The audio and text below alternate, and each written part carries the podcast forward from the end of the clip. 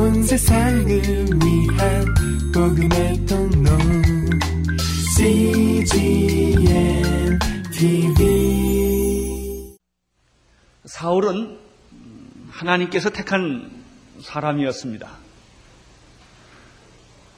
사도행전 9장 15절의 말씀대로 사울은 이방인들과 임금들과 이스라엘 자손들 앞에 그 이름을 전하기 위하여 택한 나의 그릇이었습니다. 그분이 바로 사울입니다. 그래서 사울은 특이한 방법으로 예수님을 만나게 됩니다. 예수 믿는 사람들을 잡아 옥에 가두려고 담에색으로 가던 중에 그는 성령의 빛을 받아 쓰러지게 됩니다. 바로 쓰러지는 그때 그는 두 번의 예수님의 음성을 직접 듣습니다. 첫 번째 음성은 사울아 사울아 어찌하여 내가 나를 핍박하느냐 하는 음성이었습니다. 두 번째 음성은 바로 내가 나는 내가 핍박하는 예수라 그런 음성을 듣습니다. 사울은 이렇게 해서 예수를 만나게 되었는데 그 음성을 듣고 사울이 일어나려고 보니까 시력을 잃게 되었습니다. 그 후에 그는 3일 동안 식음을 전폐하면서 그 받은 충격 속에 있게 됩니다. 이때 성령님께서 또 한 사람을 만나게 해주시는데 그분이 바로 다메섹에 살고 있는 아나니아라고 하는 사람입니다. 아나니아라고 하는 이 사람은 하나님의 사람입니다. 동시에 사울을 만나기 위해서 존재했던 사람입니다. 성경에 보면 그 사람이 나타나는 그 순간은 아주 짧은 단순한 한 사건이었습니다. 그렇지만 바로 사울을 만난 그 사건이 세계를 변화시키는 그런 계기와 동기를 부여해 주었다는 것입니다. 어떤 의미에서 우리의 삶이 숨겨져 있을지 모르겠습니다. 어떤 의미에서 우리의 삶은 제한되어 있을지 모르겠습니다. 그러나 우리가 하나님 앞에 경건하게 기도하며 준비하고 있기만 한다면 하나님은 우리의 생애를 통하여 우리의 만남을 통하여 세계를 변화시키는 어떤 역사를 일으킨다는 것입니다. 아나니아를 만나서 안수를 받게 되었습니다. 그때 성령이 강하게 임하게 되었고 사울은 그때 성령 체험을 합니다. 성령의 세례와 더불어 그는 성령의 충만을 받게 됩니다. 그때 놀랍게도 그 눈을 가리고 있었던 비늘 같은 것이 떨어져서 보게 되었다는 것입니다. 나는 우리 성도님들에게도 이런 역사와 기적들이 일어나기를 바랍니다. 다 우리를 막고 있는 어떤 것들이 있습니다. 귀를 막고 눈을 막고 우리의 마음을 막고 주님께 가는 것을 막고 있는 것들이 바로 성령의 그 놀라운 능력으로 전부 다 떨어질 수 있게 되기를 바라는 것입니다. 사울은 음식을 다시 먹게 되었습니다. 건강을 다시 회복하게 되었습니다. 이 모든 일들은 참 놀라운 일입니다. 굉장히 충격적인 사건입니다. 이렇게 놀랍고 충격적인 사건은 바로 예수님께서 사울의 생에 개입했기 때문입니다. 예수님이 개입된 역사는 새로운 역사입니다. 예수님이 개입된 개인은 새로운 인간이 되는 것입니다. 예수님이 개입한 가정, 변화된 가정이 됩니다. 교회라고 다 교회가 아닙니다. 예수님이 별로 주인이 안 되는 계신지 안 계신지 모르는 교회도 있을 수가 있습니다. 건물은 있습니다. 사람은 많이 모이나 예수님이 안 보이는 교회도 있습니다. 그러나 정말 교회 안에 예수님이 주인이 되시면 개입하시면 놀라운 일들이 일어나는 것입니다. 이렇게 변화받은 사울은 그의 메시지가 달라지기 시작을 했습니다. 그는 그 즉시 변화받은 후에 각 회당에 돌아다니면서 예수가 하나님의 아들이요. 예수가 그리스도라고 말하기 시작을 합니다. 아, 이것은 사울 자신도 꿈에도 상상해보지 못했던 일이었습니다. 왜냐하면 며칠 전만 해도 그는 예수 믿는 사람을 잡아 죽이려고 했던 사람이 예수가 그리스도라고 말하는 사람들, 예수가 하나님의 아들이라고 말하는 사람들을 가장 파렴치하고 가장 하나님을 모독하는 어, 그런 사람이라고 생각했었기 때문입니다. 그러한 사울이 자기 자신의 입으로 예수가 하나님의 아들이다. 예수가 그리스도라라고 지금 말하고 있는 것입니다. 23절을 보시기를 바랍니다. 23절. 시작.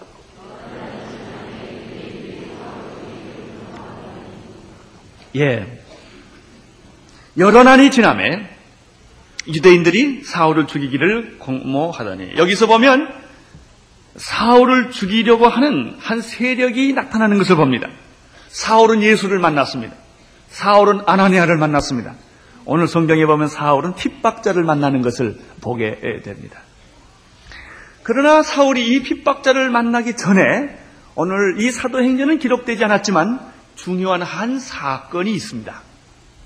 아, 그것은 갈라디아서 1장 17절에 그 사건이 기록되어 있는데 예수를 만난 바울은 사도행전 갈라디아서 1장 16절 17절에 보면은 바로 예루살렘으로 돌아간 것이 아니라 아라비아로 갔다는 기록이 있습니다. 먼저 여러분이 갈라디아서 16절 17절을 한번 찾아서 같이 읽도록 하겠습니다. 시작. 그 아들을 갈라디아서 1장 16절 17절입니다. 시작. 그 아들을 이방에 전하기 위하여 그를 내 속에 나타내시기를 기뻐하실 때에 내가 곧 혈육과 의논하지 아니하고 또 나보다 먼저 사도된 자들을 만나려고 예루살렘으로 가지 아니하고 오직 아라비아로 갔다가 다시 담에석으로 돌아간다. 예수를 믿고 난 사울은 먼저 아라비아로 갑니다. 그리고 아라비아에서 담에색으로 다시 돌아옵니다. 담에색으로 돌아와서 지금 핍박을 받게 되는 일입니다. 사울에게 있어서는 아라비아로 가 있는 그런 기회와 시간이 절대적으로 필요했습니다. 이 예수를 만난 사건은 그에게 굉장히 충격적인 사건이었습니다. 보통 사건이 아니었다는 것입니다. 그래서 그는 이 엄청난 사건을 재정리하고 해석하고 그리고 이것을 확인하는 그런 시간이 필요했습니다. 이러한 시간을 갖기 위해서 사울은 두 가지 충고를 거부했습니다. 첫째는 혈육과 의논하는 것을 거부했습니다. 그 아들을 이방에 전하기 위하여 그를 내 속에 나타나시기를 기뻐하실 바로 그때 성령님을 통하여 예수님이 내 안에 오실 바로 그때 나는 혈육과 의논하지 않았다 이렇게 되어 있습니다. 사실 부모 형제보다 나를 더 잘 이해하는 분이 어디 있겠습니까? 나를 아기를 배서 세상의 해 산을 통하여 세상에 태어나서 어렸을 때부터 먹이고 재우고 입혀서 이렇게까지 나를 키웠다면 세상에 나를 제일 잘하는 사람은 부모일 겁니다. 그래서 우리들이 보통 중요한 일들은 부모님들이나 또 형제들하고 의논해서 결정하는 것입니다. 부모들의 부모된 입장에서 제일 섭섭한 것이 자식이 자기하고 의논하지 않고 뭘 결정하는 겁니다. 갑자기 어떤 여자를 데리고 와가지고 결혼하겠다 그러면 얼마나 부모가 쇼크를 먹습니까? 아, 부모하고 의논하지 않고 무슨 사업을 한다든지 공부를 하러 떠난다든지 그랬을 때 부모는 상처를 받습니다. 아, 자기하고 의논해주지 않았기 때문에 그렇습니다. 부모하고 의논할 일이 있습니다. 근데 오늘 사울을 보면은 혈육과 의논하지 않았다는 얘기를 합니다. 두 번째, 그가 또 하나의 증거를 거부하는 것이 있습니다. 그것은 예루살렘에 있는 먼저 된 사도들과도 의논하지 않았다 이렇게 되어 있습니다. 영적인 일이라면 영적인 일이라면 뭐 혈육은 또 그만둔다 할지라도 그래도 예수님의 열두 사도 초대교회를 일으켰던 예루살렘에 있는 그 사도들과 의논을 하고 충고를 받는 것이 당연한 일이 아니겠느냐는 것입니다. 사도 바울은 사울은 이것을 하지 않습니다. 사람과 의논하지 않았습니다. 혈육과도 의논하지 않았습니다. 사울은 먼저 된 사도들과도 의논하지 않았습니다. 그러나 사울은 결코 교만해서 그런 것이 아닙니다. 대부분의 이런 사람들의 경우는 교만하거나 아주 고집이 세거나 자기 개성이 강할 때 이렇게 합니다만은 사울의 경우는 자신만만해서 그런 것도 아니고 교만해서 그런 것도 아닙니다. 그는 자기 생에 예수 그리스도가 개입한 이, 이, 이 엄청난 사건은 그가 직접 시간을 들여서 하나님과 일대일로 만나서 그 문제를 확인하고 결정하려 했던 것입니다. 이것은 아주 중요합니다. 우리가 어떤 문제는 사람하고 의논할 일이 있지만 정말 어떤 문제는 하나님과 관계되는 어떤 문제는 기도하면서 금식하면서 사람과 의논하지 아니하고 직접 하나님께 물어보는 그런 일들이 필요합니다. 그런 영적인 사건들이 있습니다. 문제는 사울이 아라비아로 갔는데 왜 갔으며 그것에 가서 무엇을 했을까 하는 궁금증이 생깁니다. 왜냐하면 성경에는 전혀 거기에 대한 언급이 없기 때문입니다. 바울의 연보를 보면 아라비아로 가 있는 그 연수가 한 3년 정도 된다고 우리가 계산을 합니다. 짧은 세월이 아닙니다. 그 기간 동안에 그가 무엇을 했을까 하는 것입니다. 물론 어떤 사람들 추측대로 성령을 받고 능력을 받아서 사울이 전도하러 그것까지 갔다고 말하는 분도 있습니다. 아마 그럴 가능성도 없는 것은 아닙니다. 그러나 그것보다 더 중요한 의미가 성경 여러 곳을 찾아보면 발견하게 됩니다. 분명한 것은 사울이 주님과 더 깊은 교제를 하기 위하여 직접 하나님의 말씀을 듣고 훈련받기 위하여 그는 그곳에 간 것입니다. 예수님이 공생의 사역을 하기 위하여 30년 세월을 침묵하고 지냈습니다. 공생의 사역이 시작되면서도 예수님은 40일 동안 마귀와 싸우기 위하여 광야에 가서 금식하며 그런 기다림의 시간을 가졌습니다. 사울이 정말 하나님의 사람으로 변신하기 위하여 이런 시간들이 필요로 했던 것입니다. 대부분 우리들의 경우는 은혜를 받으면 즉시 무엇인가 행동하려고 하는 것이 우리들입니다. 그러나 그것은 몹시 위험한 일입니다. 일보다 더 중요한 것은 사람이 되는 것입니다. 저도 일을 보면 기다리지 못하고 뛰어드는 그런 습관이 있습니다. 근데 그렇게 해보면 언제나 실패를 합니다. 준비된 사람이 없이 일을 하면 다시 일한 만큼 손해를 봅니다. 왜냐하면 다시 처음으로 돌아와야 하기 때문에 그렇습니다. 일보다 더 중요한 것은 준비입니다. 행동보다 더 중요한 것은 준비입니다. 준비가 얼마만큼 되었느냐에 따라서 그 열매가 그만큼 맺어지기 때문입니다. 아무리 시간이 걸려도 주님과 깊이 교제하고 준비하는 자에게는 놀라운 성령의 역사들이 맺어지게 된다는 것입니다. 사실 그렇습니다. 주인의 뜻을 모르고 무슨 일을 할 수가 있겠습니까? 주인의 뜻을 모르고 내가 아무리 열심히 한들 그것이 결국 일은 많이 됐을지라도 주님의 주인의 뜻과 맞지 않는다면 그것은 오히려 주인에게 해를 끼치는 일이 되고 말 것입니다. 그러나 우리는 주의, 주인의 뜻을 생각하기보다는 일을 생각하는 경향이 있다는 것입니다. 낭비처럼 보이는 시간, 열매가 없어 보이는 시간, 무의미하게 느껴지는 시간, 그렇지만 바로 그 시간이 사울이 바울이 되는 시간이요. 물이 포도주가 되는 시간이요. 하나의 알이 새가 되어가는 그런 시간인 것이죠.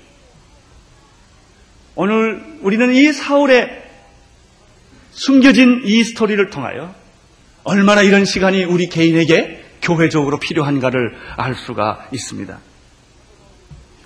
이런 의미에서 사도 바울의 경험에 비춰보면은 부름을 받아 사명을 받은 사람들은 선교지나 사역지에 나가기 전에 최소한 2, 3년 정도는 이런 시간이 필요하다는 것입니다.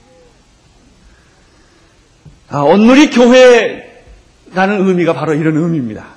여러분이 온누리께서 은혜를 받으셨는데 그리고 사명을 받고 부름을 받고 이제 선교지로 갈 사람도 계시고 어떤 하나님의 일을 해보고 싶은 분들이 많이 생길 것입니다. 오늘 그분들에게 성경은 이 메시지를 여러분에게 주는 것입니다. 바로 가지 말라는 것입니다. 주님과 깊은 교제를 하라는 것입니다. 말씀 안에 깊이 빠지라는 것입니다. 기도의 시간을 많이 가지라는 것입니다. 우리는 지난주에 조우리 선교사님을 일본으로 파송하는 그런 예배를 드렸습니다. 제가 그 자매를 배우면서 배운 게 있습니다. 그 자매는 IBM에 다녔던 자매입니다. 은혜를 받고 부름을 받아서 그가 선교사로 가기 위하여 사회표를 쓰고 신학교를 들어갔다가 일본에 선교사로 가기로 결정을 했습니다. 그리고 나서 3년을 온누리교회 쭉 계속해서 나왔습니다. 그 자매가 앉았던 자리가 바로 요 자리 금방 어디입니다. 모든 집회에 다 나왔습니다. 그는 이태용 목사님이 하시는 선교 훈련원에 가서 하루 종일 훈련을 받습니다. 그리고 나서 일을 하는 게 아닙니다. 곳곳에 기도 집회를 다 쫓아다닙니다. 철야 기도, 기도, 모든 은혜로운 집회는 다 쫓아다니는 것입니다. 그걸 한 3년을 합니다. 그러고 나서 때가 되니까 일본에 가는 것을 보았습니다. 정말 그 자매가 하고 있었던 일이 사도 바울이 한 것처럼 그런 모습이 있었던 것을 저는 기억을 합니다. 갈라디아서 4장 5절에 보면은 아라비아라는 말이 또 한 번 나오는데 아라비아에 있는 시내산이라는 표현이 나옵니다. 하갈의 얘기를 여기서 하고 있습니다. 자유하는 여자와 종의 여자의 두 얘기를 비교하면서 이 말씀을 하고 있습니다. 아라비아에 있는 시내산이라고 말하는 것을 보면은 사울이 분명히 그 시내산에 가지 않았을까 하는 추측을 우리가 할 수가 있습니다. 모세가 율법을 받던 그 산입니다. 만약에 그곳에 가서 2, 3년이 있었다고 한다면 바로 그것이 말씀의 학교요, 기도의 학교라고 우리가 생각할 수가 있습니다. 갈라디아서의 메시지와 붙여서 생각을 해본다면 율법의 산에서 그는 율법의 멍해를 벗어버리고 성령을 따라 난 은혜의 자리에 들어가는 그런 체험을 그가 거기서 했을 거라는 것입니다. 그런 내용들을 보면은 그 후에 사울이 전하는 메시지나 그가 개척한 모든 교회나 편지를 통해서 보면은 이러한 일들이 얼마나 깊이 깊게 다양하게 표현되는지 모릅니다. 정말 오늘이 교회가 주님의 명령에 순종하여 세계를 변화시키고 복음화시키려고 할 때 깨달아야 되는 것이 있습니다. 그것은 선교지가 문제가 아니라 선교사가 문제라는 것입니다. 준비된 선교사가 없으면 선교지에 보내지 않아야 합니다. 왜냐하면 준비되지 않는 사람이 가서 일을 하면 일한 만큼 손해이기 때문에 그렇습니다. 사역자가 문제가 아니라 그 사역자가 누구냐 하는 것이 문제가 됩니다. 얼마나 많은 사역자들과 선교사들이 부름을 받았고 뜨거운 열정에 조급하여 준비하지 않은 채 떠나서 선교지를 망치는 경우를 우리가 너무나 많이 보기 때문에 그렇습니다. 그렇다고 선교사를 안 보내야 되느냐? 그것도 꼭 보내야 합니다. 그러나 우리에게는 이런 준비와 인내가 필요하다는 것입니다. 이런 과정이 필요하다는 것입니다. 어, 대부분의 선교지에서 실패한 경우는 부름을 받지 않았는데도 자기가 부름을 받았다고 착각하고 간 사람들 때문에 그런 것입니다. 사울의 경우를 보면은 두 가지가 분명히 여기서 확인이 됩니다. 첫째는 그가 부름을 받았다고 하는 확신입니다. 누가 선교지로 가야 합니까? 누가 사역에 뛰어들어야 합니까? 첫째, 부름이 확실해야 합니다. 하나님의 부름은 희미하지 않습니다. 그런 것 같기도 하고, 안 그런 것 같기도 하고 하지 않습니다. 하나님의 명령은 분명합니다. 이 부름을 받지 않았는데도 부름을 받았다고 생각하는 사람들이 있습니다. 근데 분명히 선교사로 부름을 받아서 선교지에 갑니다. 열매가 좋지가 않습니다. 나중에 그분을 가만히 자세히 다시 관찰해 보면은 그 사람이 선교사로 간 것은 현실 도피였습니다. 현재 삶이 고통스럽기 때문에 가정 관계라든지 직장 관계라든지 현재 자기가 하고 있는 일이 별로 이게 재미가 없습니다. 스트레스가 있고 열등감이 많습니다. 근데 누가 선교 얘기를 했습니다. 야 이게 내 갈 길이다 이렇게 생각한 겁니다. 그래서 그는 현실의 도피의 수단으로 선교지를 선택하는 것입니다. 현실의 도피의 방법으로 선교사로 헌신을 하는 것입니다. 그러나 그 사람의 마음의 깊은 내면 속에는 열등감이 있고 현실 도피가 있는 것입니다. 어느 시간이 일정한 시간이 지나면 그런 것들이 다 드러나게 되는 것입니다. 결국 고난이 오고 핍박이 올 때 이것을 감당하지 못하고 쓰러지는 것을 보게 됩니다. 사울의 경우는 그가 분명한 하나님의 부름이 있었다는 것입니다. 너는 이방인들과 임금들과 이스라엘 자손들 앞에서 내 이름을 전하기 위하여 택한 나의 그릇이라. 나는 오늘 있게 모든 성도님들이 이 부름에 확신이 있게 되기를 바랍니다. 부름을 받았다면 사울의 경우는 최소한 부름에 합당한 훈련을 2, 3년 받았다는 것입니다. 여러분 은혜 받았다고 성령을 체험했다고 바로 행동하시게 되면 큰 낭패를 보게 됩니다. 철저하게 자기를 쳐서 복종케 하며 성품을 바꾸며 하나님의 말씀으로 준비하는 것입니다. 여러분 사울이 은혜 받았다고 바로 일을 했다면 그렇게 위대한 편지를 쓸 수 있었다고 생각하십니까? 그렇게 엄청난 사역을 감당할 수 있었다고 생각하십니까? 사울은 마음의 사형 선거를 받고 살 소망까지 끊어지는 비참한 그런 상황까지 그가 들어갔습니다. 사실 하나는 감한매를 다섯 번이나 맞았습니다. 태장으로 맞았습니다. 강의 위험과 도적의 위험과 신의 위험과 말할 수 없는 위험들을 수없이 겪었습니다. 그는 배신을 겪었습니다. 감옥에서 생활을 했습니다.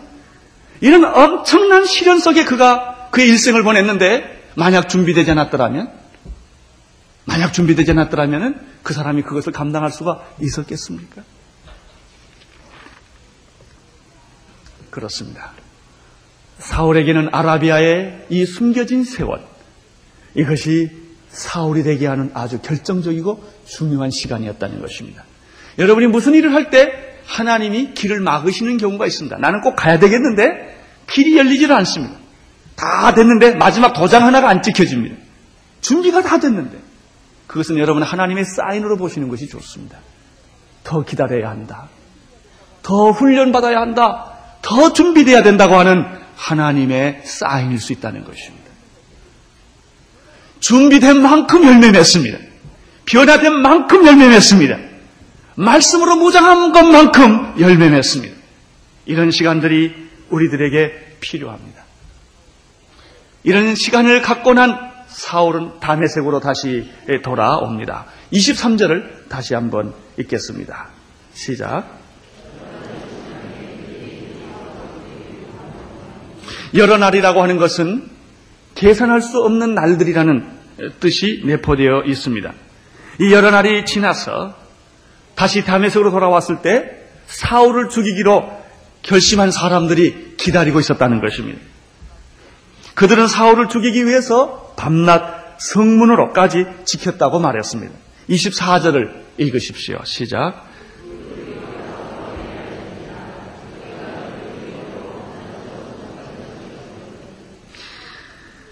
밤낮으로 사울을 잡기 위해서 성문을 지켰다고 말했습니다. 이것을 보면 분명히 담에색에서 예수 믿고 각 변한 후에 며칠 후에 된 일은 아닙니다. 굉장히 많은 시, 간이 있었다는 것을 볼 수가 있습니다. 사울의 제자들과 사울은 결국 성문으로 나갈 수가 없었기 때문에 광주리를 타고 밤에 성에서 탈출을 하는 얘기가 25절에 나타납니다. 읽어 주십시오.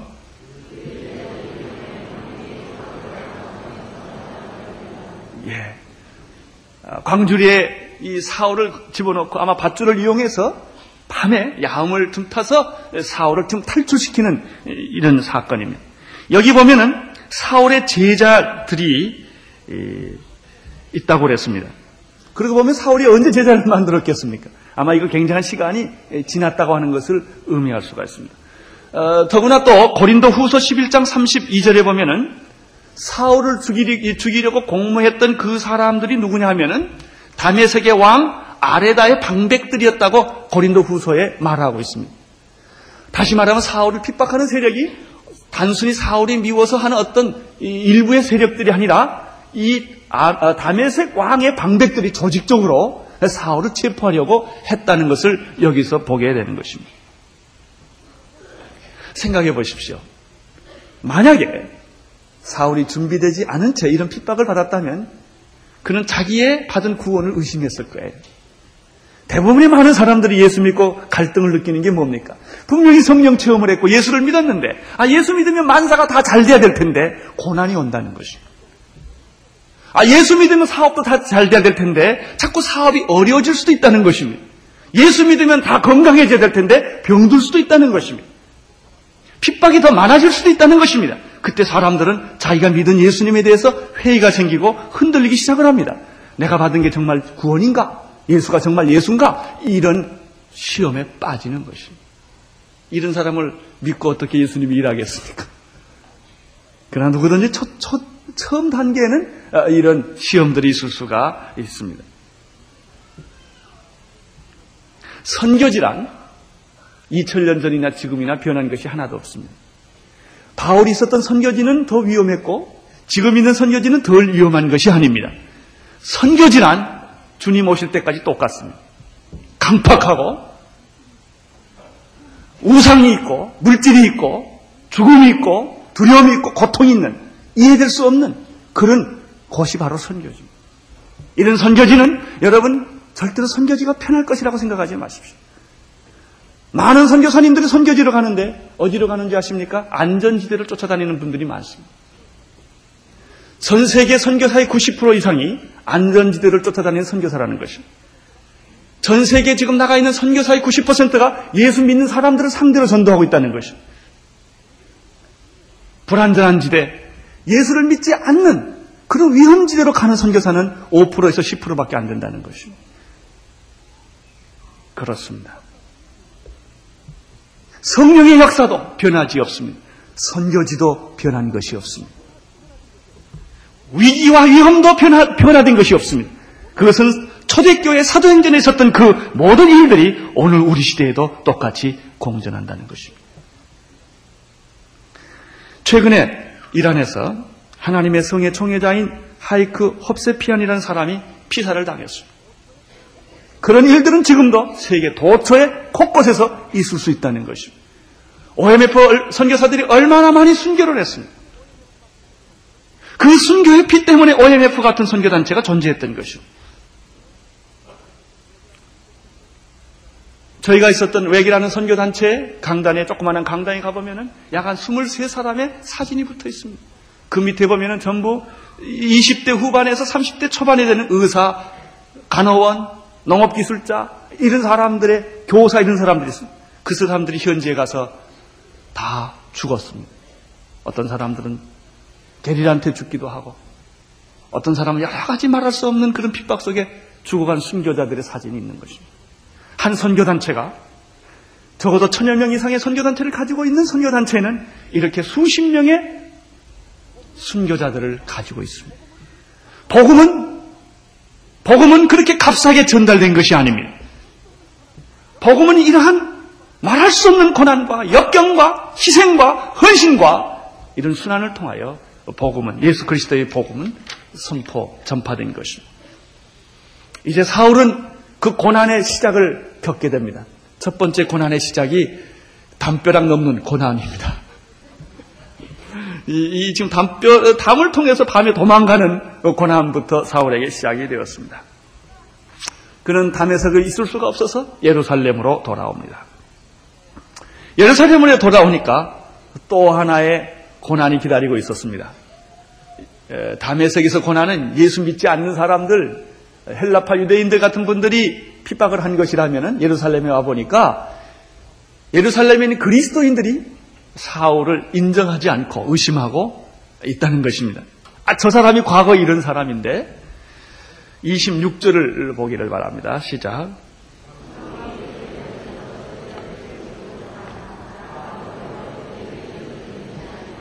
우리는 사울을 만나는 예루살렘 성도들의 얼굴 표정을 쉽게 상상할 수 있습니다. 싹 웃고 있지만 굉장히 불안합니다. 네, 그런 거 있지요.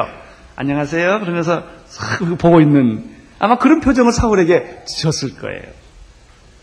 거리를 두는 교제, 마음을 열지 않는 교제. 우리 온누리교회도 처음 오면은 굉장히 처음 오신 분들이 당황할 거예요. 사람은 많은데 자기를 영접해 주는 사람 아무도 없고, 어, 그랬을 때 그분들이 굉장히 어, 사막에 홀로 있는 것 같은 느낌을 가질 수도 있을 것입니다. 이때 굉장히 고마운 사람이 하나 나타납니다. 그 이름이 바나바입니다. 27절 시작.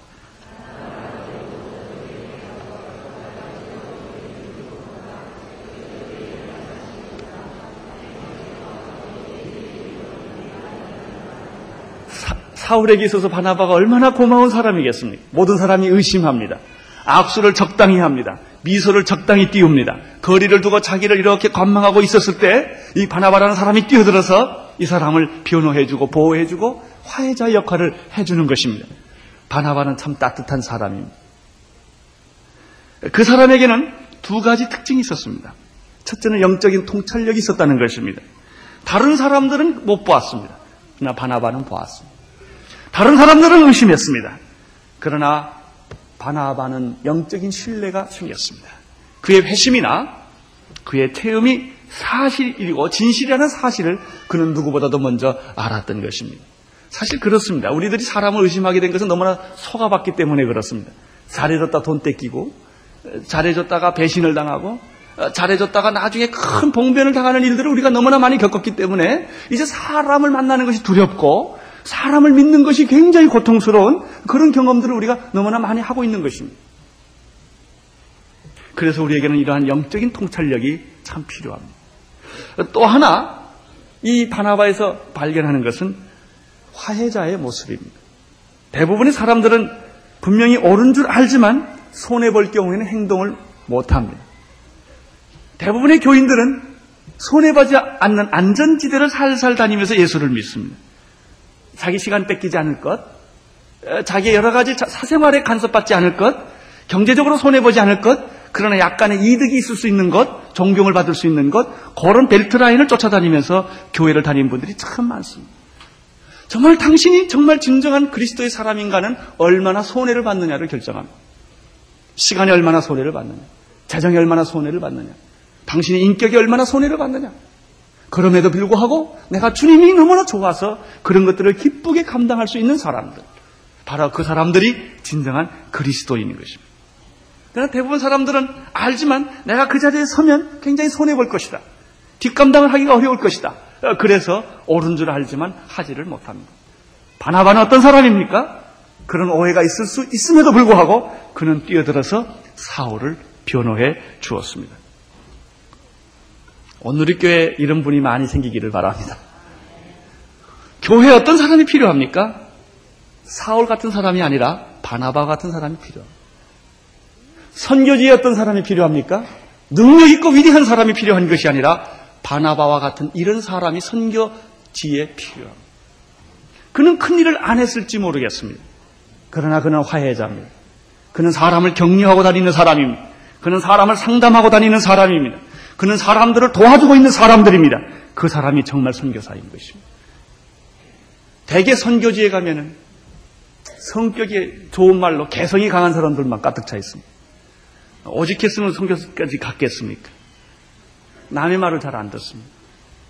서로 조화를 이루 자기 일은 잘합니다. 남의 일과 합, 함께 하는 일에는 손을 어, 빼는 것입니다. 그래서 선교지에는 일하는 것보다는 인간관계가 아주 어렵습니다. 서로 섬기고 서로 겸손하게 다른 사람을 인정하는 이런 것들이 굉장히 어렵습니다. 나는 바나바를 보면서 얼마나 내 마음이 지금 따뜻해져 있는지 몰라요. 저도 보니까 바나바가 참 이렇게 좋게 느껴집니다. 우리 온누리 교회 모든 집사님들이 다 바나바가 되시기를 바랍니다. 29절을 보시기를 바랍니다. 시작.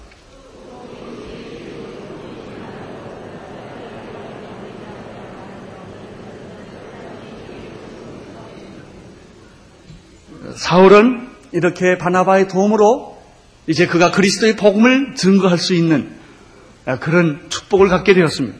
그렇습니다. 누군가 격려하고 인정해주고 도와줄 때 꽃을 피게 되는 것입니다.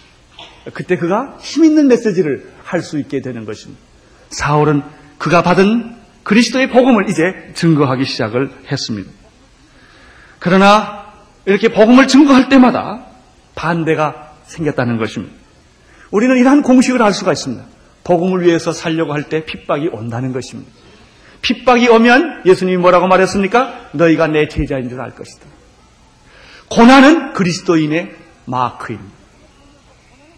만약에 우리가 이 세상을 살면서 고난을 겪지 않는다면 우리는 어쩌면 그리스도인이 아닐지도 모르겠습니다. 내가 그리스도의 복음을 전하면 사탄은 우리를 공격하는 것입니다. 고난은 우리에게 오게 되어 있는 것입니다. 특별히 헬라파 유대인들이 사도 바울, 사울과 변론하게 되었습니다. 여기서 우리는 29절에서 굉장히 재밌는 사실 하나를 또 발견하게 됩니다. 예수 이름으로 담대히 말하고 헬라파 유대인들과 함께 말하며 뭐라고 그랬죠? 변론을 하고 나니까 그 사람들이 죽이려고 했다. 무슨 생각이 안 납니까? 바로 헬라파 유대인과 변론했던 사람이 누구냐면 스테반입니다. 스테반이 예수 그리스도의 복음을 전할 때 그들과 논쟁했던 사람이 헬라파 유대인이었고 그 헬라파 유대인은 결국 복음을 듣다가 찔림을 받아서 사울을 죽이려고 저 스테반을 죽이려고 했고 결국 그를 끌어다가 돌로 쳐 죽였던 것입니다. 사울은 바로 스테반이 죽을 때 돌로 맞아 돌에 맞아 죽을 때 그 자리에 있었던 사람. 그리고 사울의 죽음을 마땅히 여겼던 사람이 사울이었습니다. 근데 놀랍게도 지금은 사울이 바로 스테반의 자리에 들어가 있었다는 것입니다. 사울은 예수 그리스도를 지금 스테반처럼 말하고 있었던 것입니다. 그 말을 들었던 사람들은 스테반을 죽이려 했던 것처럼 사울을 죽이려고 하는 것입니다. 지금 그 얘기가 29절에 기록되어 있는 내용입니다. 사울이 29절에서 이제 헬라파 유대인과 변론했다는 단어를 쓰고 있는데 이것은 사도행전 6장 9절에서 스테반이 어떤 자들과 변론했다고 하는 말과 똑같은 단어인 것입니다. 참 성령의 역사는 오묘합니다. 예? 참 오묘합니다. 내가 그 자리에 설 줄을 어떻게 알았겠습니까? 여러분이 복음 증거자가 될 줄을 어떻게 알았겠습니까?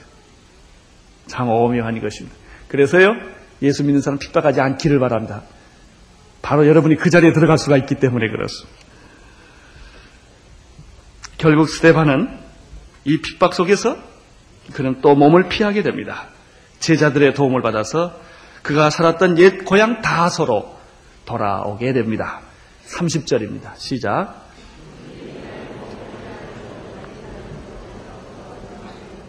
예, 다소에서 출생한 사울은 그가 예루살렘에서 교육을 받습니다. 로마 시민권을 갖습니다. 그는 헬라 헬레니즘을 경험을 했고 유다이즘을 경험을 했고 이 로마를 경험한 사람. 그러나 그에게 얻은 것은 아무것도 없었습니다. 예수를 만났습니다. 그의 인생이 180도 회전을 했습니다. 그는 담에색에서 예수를 만났습니다.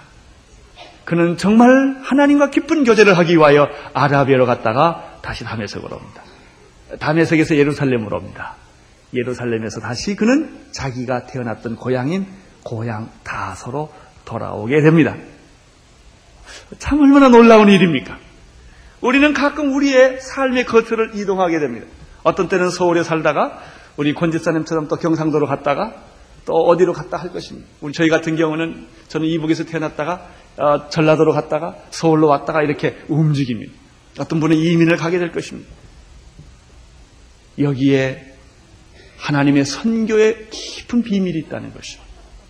이것을 모르는 사람은 그냥 왔다 갔다만 합니다. 그냥 살았다, 왔다, 갔다, 이거 또 떠난다, 지겹다.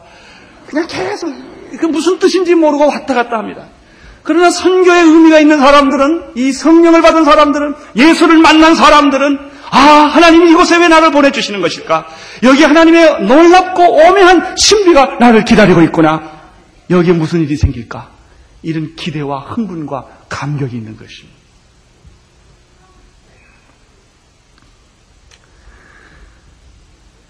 하나님의 일을 할 때는 영적인 자격이 필요합니다. 사울처럼 헬레니즘과 헤브라이즘과 로마의 그 문화의 모든 경험과 그런 소위 혈통적인 그런 여러 가지 자격이 다 중요합니다. 사실 그러한 자격이 있었기 때문에 사울은 바울이 되어서 신약의 3분의 1을 그가 쓸 수 있었습니다. 만약 그런 지적인 어, 준비가 안 돼 있더라면 그런 편지를 못 썼을 것입니다. 그런 인간적인 어, 이런 자격은 굉장히 중요한 것입니다. 그러나 그것보다 더 비교할 수 없이 결정적으로 중요한 영적인 자격이 있습니다. 그것이 무엇입니까? 첫째는 주님의 일을 하려면 부활하신 주님을 만나는 경험이 있어야 합니다. 단순한 지식과 단순한 결정을 가지고 되는 것이 아닙니다. 우리가 보통 세상 학문을 할 수 있습니다. 그러나 신앙은 학문의 대상이 아닙니다. 그것보다 더 넘은, 그것보다 비교할 수 없는 생명인 것입니다. 여러분, 부활하신 예수님을 만난 경험이 없는 사람이 어찌 예수를 위해 죽을 수가 있겠습니까? 예수님에 대해서 공부는 할 수 있습니다. 학문을 할 수 있습니다. 설교도 할 수 있습니다. 가르칠 수도 있습니다. 그러나 예수를 위해 죽을 수는 없습니다. 대부분의 많은 사람들이 여기에 문제가 있어요. 그들이 예수님에 대한 얘기를 합니다만은 예수를 위해서 죽을 만큼까지는 되어 있지 않다는 것입니다. 주님을 위해서 일할 수 있는 사람은 부활하신 예수님을 체험해야 합니다. 오늘 혹시 여러분 교회 나오신 분 가운데 교회도 나오고 세례도 받으시고 다 직분도 있으시지만 아직 예수 그리스도를 내 인격 속에서 내 삶 속에서 체험하지 않은 사람이 있다면 이것을 위해서 기도하셔야 합니다. 주님, 당신이 만약 살아계시다면 만나기를 원합니다. 하나님, 당신이 정말 하나님이라면 당신의 음성을 듣게 되기를 원합니다. 죽은 하나님이 아니라면 말씀할 거 아니에요. 없어진 하나님이 아니라면 분명히 계실 거 아니겠습니까? 그렇다면 만나야 합니다. 경험되어야 합니다. 체험되어야 합니다. 두 번째, 영적인 일을 감당하기 위해, 이 하나님의 일을 감당하기 위해서는 사울처럼 영적인 훈련이 필요합니다. 영적인 훈련 없이 영적인 일을 감당하기 어렵습니다. 사울은 성령 체험을 했습니다. 아라비아에 가서 근 3년 동안 그는 하나님을 묵상을 했습니다. 정말 말씀을 묵상을 했습니다. 3년 동안 그가 무엇을 했는지 아무 기록이 없습니다. 분명한 것이 하나 있습니다. 무슨 일을 했는지는 모르지만 1차 전도도, 2차 전도도, 3차 전도도 아닐 것입니다. 그는 분명히 하나님과 깊은 교제를 했다는 점입니다.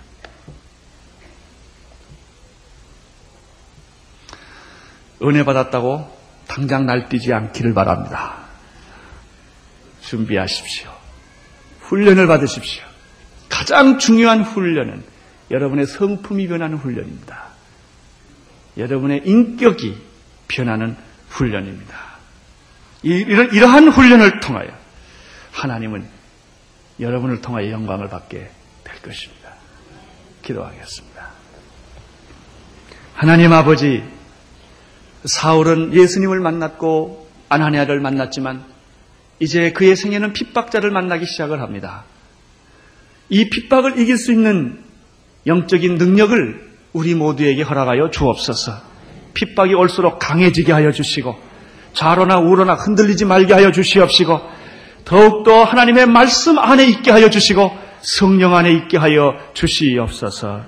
예수님 이름으로 기도드리옵나이다.